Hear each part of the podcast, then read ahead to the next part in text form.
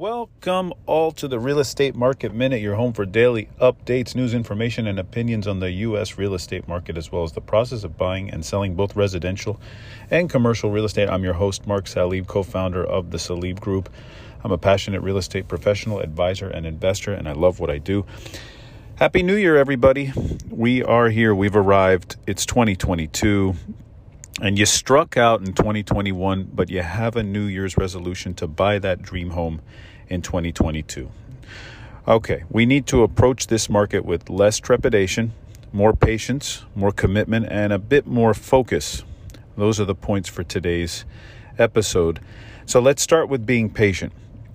We know we got increased demand. We know we got low supply in this market. We saw that in 2021.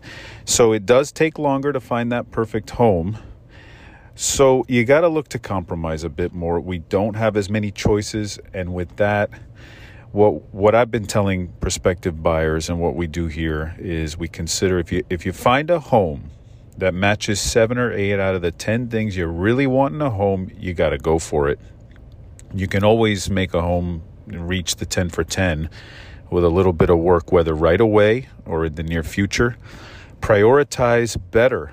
Uh, you have to write down the top three to five things you have to have and make sure you have them even before you visit a home because what happened often to folks in 2021 is a thing you know, I like to refer to it as buyer fatigue.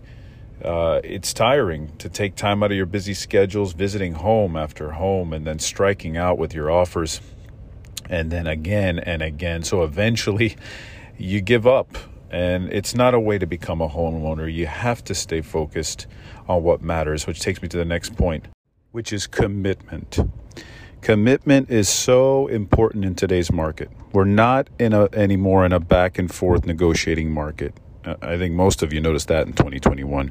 If you have, if you love a home, go go for it. You know, most of our successful purchases in 2021 were because we did not hesitate. We put out our best offer uh, we stayed with it. We built a rapport with the seller, the seller's representative. We were all in.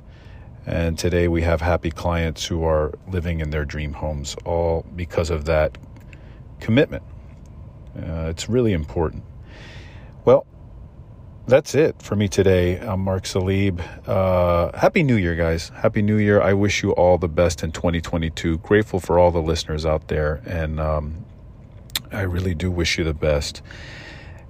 Uh, visit us on the web at thesalibgroup.com. As always, follow us on Instagram and Facebook at the Group. And email me your questions anytime. Mark at thesalibgroup.com. Until next time, folks,